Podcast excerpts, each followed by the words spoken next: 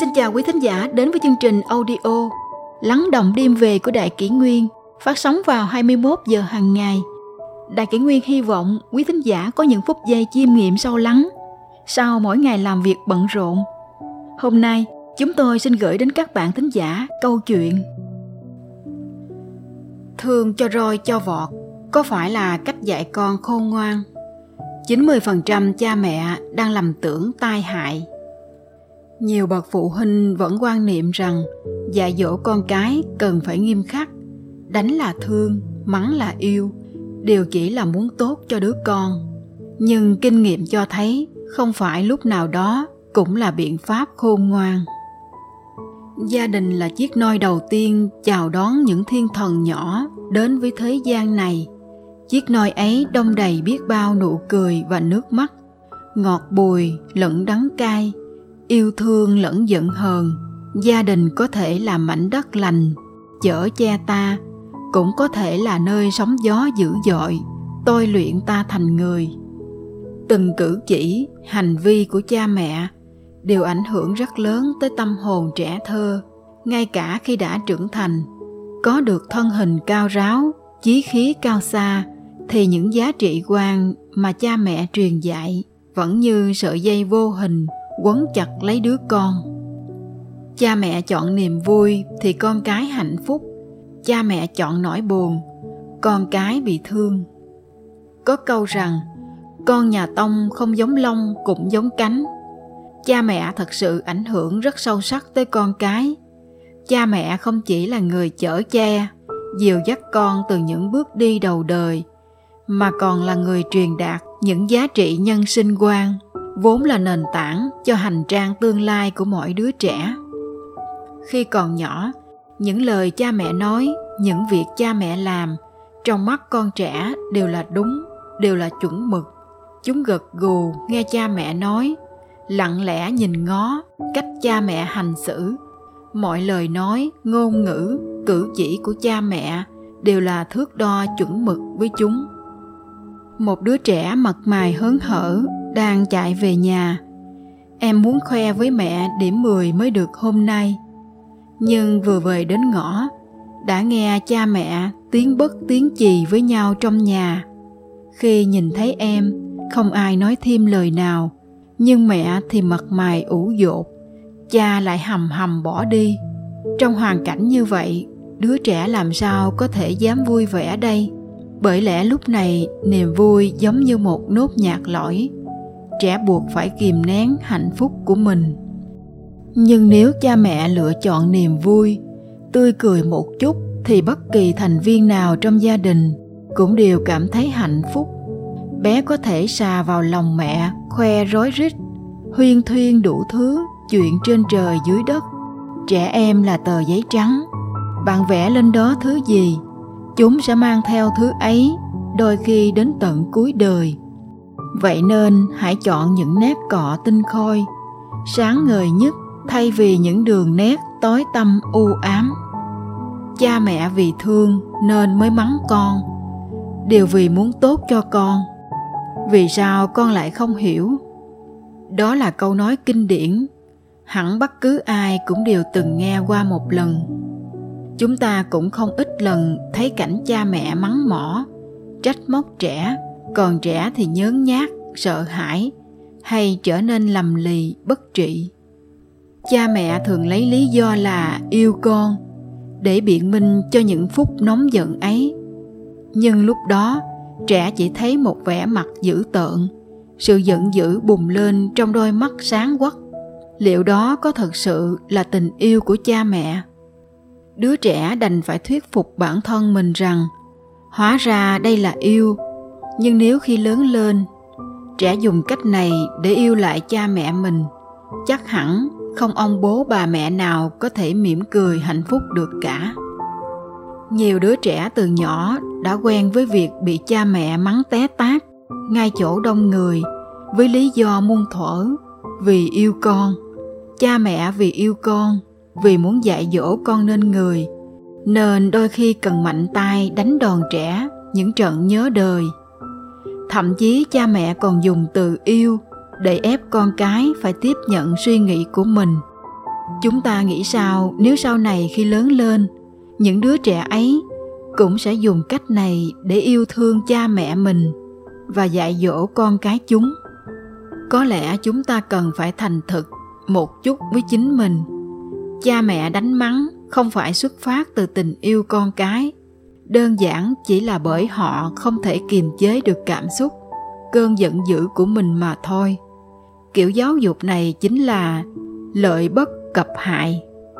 Trẻ sinh trưởng trong một gia đình có nhiều tiếng quát nạt, đòn roi, thường rơi vào trạng thái trầm cảm, tự ti, thậm chí ngay cả khi đã trưởng thành chúng cũng không thể thoát khỏi cái bóng của cha mẹ mình. Người chồng không thể thoát khỏi cái bóng của cha mình. Mặc những giọt nước mắt lăn dài trên khóe mi, trà mi xem đi xem lại những tấm hình mà hai vợ chồng cô đã chụp chung.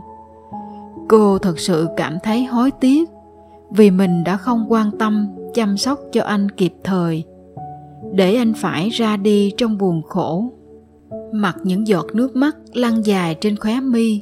Trà mi xem đi xem lại những tấm hình mà hai vợ chồng cô đã chụp chung. Cô thật sự cảm thấy hối tiếc vì mình đã không quan tâm, chăm sóc cho anh kịp thời. Để anh phải ra đi trong buồn khổ. Anh là một giảng viên tiếng anh ở một trường đại học danh tiếng. Học sinh sinh viên đều hứng thú với lối tư duy sắc sảo và sự hóm hỉnh của anh nhưng khi rời khỏi bục giảng, anh dường như trở thành một con người khác, trở về với bản tính nhút nhát của mình. Anh thường kể hồi nhỏ, hay bị cha mắng và so sánh anh với những con nhà hàng xóm. Cha bảo, con nhà người ta ai cũng giỏi giang, mà con thì cứ ngu nga ngu ngơ. Chẳng hiểu sau này có làm nên cái trò trống gì không? Hầu như anh phải nghe cha nhắc đi nhắc lại những điều đó hàng ngày. Nhiều lần anh muốn tung cánh thoát khỏi cái bóng của cha mình, nhưng nhiều khi thấy mình bất lực. Anh còn tin rằng cha nói đúng. Anh cứ thu mình vào cái vỏ ốc tự ti suốt bao năm qua. Trà my vốn là một cô gái khá năng động và mạnh mẽ. Cô làm trong một công ty du lịch, thường bận biệu sớm khuya sự nhút nhát của anh lại khiến cô bị cuốn hút và hai người đến với nhau như hai nửa của một miếng ghép. Gần như anh đã tìm được hạnh phúc, đã có sự nghiệp đáng nể trọng và có gia đình bé nhỏ ấm áp của mình. Ngày tháng cứ trôi qua như vậy, rồi cô chợt phát hiện ra anh bắt đầu hay quên. Việc nói năng, đi lại và phản ứng của anh đều chậm hẳn giờ anh đã không thể lái xe đưa cô đi đây đi đó như ngày xưa. Anh chỉ ngồi lặng lẽ bên cạnh vô lăng, chỉ đường cho cô. Có những khi gần đến ngã tư, cô hỏi anh rẽ lối nào, thì phải đợi tới 5 phút sau anh mới định hình lại được. Bệnh tình của anh ngày một nặng lên. Trà my thì vẫn bận rộn với công việc của một hướng dẫn viên du lịch và những chuyến công tác ngắn ngày. Anh ở nhà một mình với cái bóng lặng lẽ và cô đơn. Những lúc như vậy, anh lại trách mình. Người đúng là đồ vô dụng. Cha nói đâu có sai. Ngươi chẳng thể làm được trò trống gì nên hồn cả, lại còn làm khổ cả người vợ trẻ. Cô ấy vì ngươi mà phải ngày đêm vất vả mưu sinh. Được ba năm thì anh mất sau một cơn tai biến. Trà my đã khóc ròng suốt cả tháng trời. Cô thấy mình có lỗi vì đã bỏ bê anh một mình những lúc đau ốm, đã không giúp anh thoát khỏi cái bóng của cha mình. Sao anh chỉ biết nhẫn chịu một mình, tự giày vò bản thân mà không chịu thổ lộ cho cô biết điều ấy sớm hơn? Giờ đây trà my chỉ muốn có cơ hội nói với anh rằng anh là người đàn ông tuyệt vời nhất mà em từng gặp. Anh không tệ như lời cha anh nói đâu. Có biết bao thế hệ học sinh sinh viên đều được anh chấp cánh ước mơ. Anh cũng đã giúp được rất nhiều người. Họ đều yêu mến anh. Cô giữ chặt chiếc áo vest nâu sẫm anh thường mặc, giọt nước mắt thấm ướt cả một khoảng rộng. Những lời mắng mỏ của cha không ngờ đã đeo đẳng tâm hồn của anh. Từ thuở thơ bé tới tận giây phút anh nhắm mắt xuôi tay sau khi trưởng thành, trẻ sẽ dùng cách cha mẹ yêu mình để yêu những người khác. Những đứa trẻ hồi nhỏ phải chịu đánh mắng. Khi lớn lên, đa phần đều áp dụng lại cách thức này với bạn bè, người thân của mình. Nhưng có điều chúng lại không hiểu vì sao không ai muốn chấp nhận ý tốt của mình như cha mẹ đã dạy. Cha mẹ yêu con nên mới mắng mỏ con, người ngoài thì họ mặc kệ. Cô bạn thân sau khi nghe những lời trách móc thì quay ngoắt đi, bắt đầu tránh mặt và tình cảm cũng dần nhạt nhòa. Tới khi có người yêu mà lỡ nặng lời thì mối quan hệ của hai người sẽ bị đóng băng, ít thì vài tiếng, không thì dăm ba bữa, có khi cả tuần còn với đồng nghiệp mà lỡ nói nặng, nói nhẹ, thì sau này đừng mong nhờ vả được họ việc gì. Điều đáng sợ nhất là những đứa trẻ ngày ấy, sau khi trưởng thành, lập gia đình, có con, lại tiếp tục yêu con theo cách mà cha mẹ truyền dạy. Như vậy chẳng phải những quan niệm này đã ảnh hưởng ít nhất tới mối quan hệ của ba thế hệ trong gia đình hay sao? Sau khi đụng độ tới sức đầu mẻ tráng trong những mối quan hệ thân thiết của mình, thì họ mới hiểu được rằng hóa ra chỉ trích không phải là yêu, mà là sát thủ của các mối quan hệ, dẫu là hôn nhân hay giữa những người thân và bè bạn. Kỳ thực, mỗi bậc cha mẹ nên thực sự tiết chế cảm xúc, dạy con một cách lý trí, tỉnh táo và dành cho trẻ sự tôn trọng nhiều hơn mắng mỏ, chỉ trích, chỉ khơi dậy những tính cách xấu trong tâm hồn trẻ. Chỉ bằng thái độ ôn hòa và những hiểu biết chân chính mới có thể dẫn dắt con trẻ trưởng thành. Có khi nào chúng ta nghĩ tới quy luật nhân quả? Phải chăng đời này là cha mẹ thì chúng ta nghiễm nhiên có quyền nói những gì mình muốn, làm những gì mình cần mà quên mất cảm nhận của trẻ? Như vậy chính là người ta đang tự rước lấy khẩu nghiệp chồng chất. Trăm năm trôi qua, cha mẹ kiếp này chuyển sinh, đời sau có khi lại phải trả nợ. Làm nhân viên dưới quyền con cái, bị chúng mắng nhiếc như cách họ đã từng làm. Vậy nên học cách tu dưỡng tâm tính mới có thể tránh được những điều bất hạnh và gieo mầm thiện lương mà được hưởng phúc dài lâu.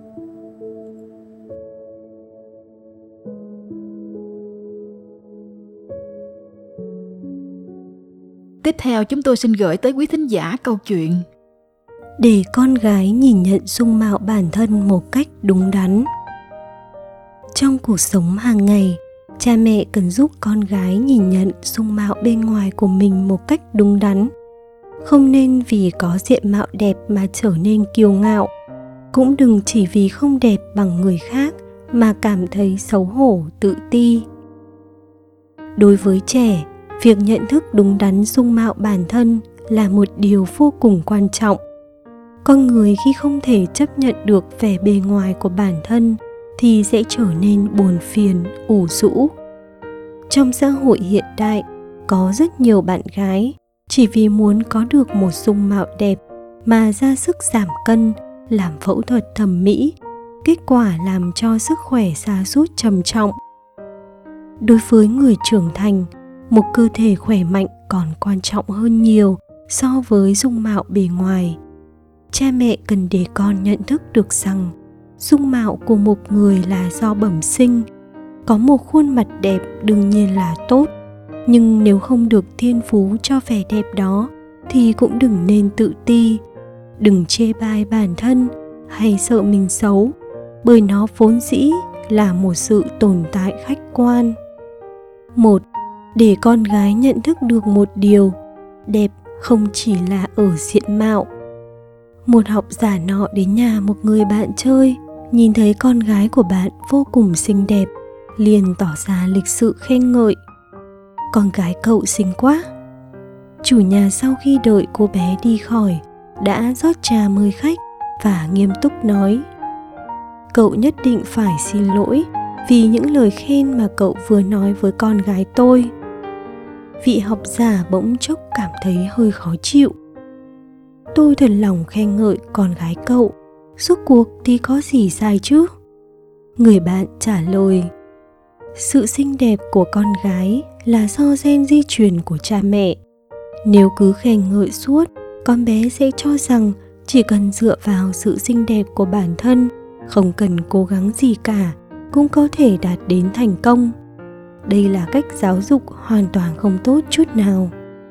Cậu có thể khen nó rất lễ phép, biết chủ động đến rót trà cho khách, hoặc là khen nó cởi mở. Vị học giả ngộ ra được nhiều điều và đã chân thành xin lỗi cô bé vì chính những lời khen ngợi của mình. Câu chuyện này nói cho chúng ta biết rằng, đối với dung mạo bề ngoài của con gái, cha mẹ không nên quá coi trọng bởi lẽ dung mạo là thứ chúng ta không thể tự tạo ra được, chỉ là vẻ đẹp nhất thời mà thôi. Còn tâm hồn cùng lời nói cử chỉ lịch thiệp mới là cái chúng ta tự tạo ra, mới là vẻ đẹp vĩnh viễn. Trong cuộc sống, việc những người xung quanh bàn tán, nhận xét diện mạo của một ai đó hoàn toàn không giống việc người đó tự đánh giá chính bản thân mình. Có người cho rằng bản thân mình xấu, nhưng người khác nhìn vào chưa chắc đã thấy xấu. Còn người tự cho rằng mình đẹp, thì không chắc người khác cũng cho rằng đẹp. Bởi lẽ, nhận thức và đánh giá về một người hoàn toàn không được quyết định bởi dung mạo của họ. Vậy nên, để đánh giá một người nào đó, thì việc nhìn vào dung mạo của họ là chưa đủ.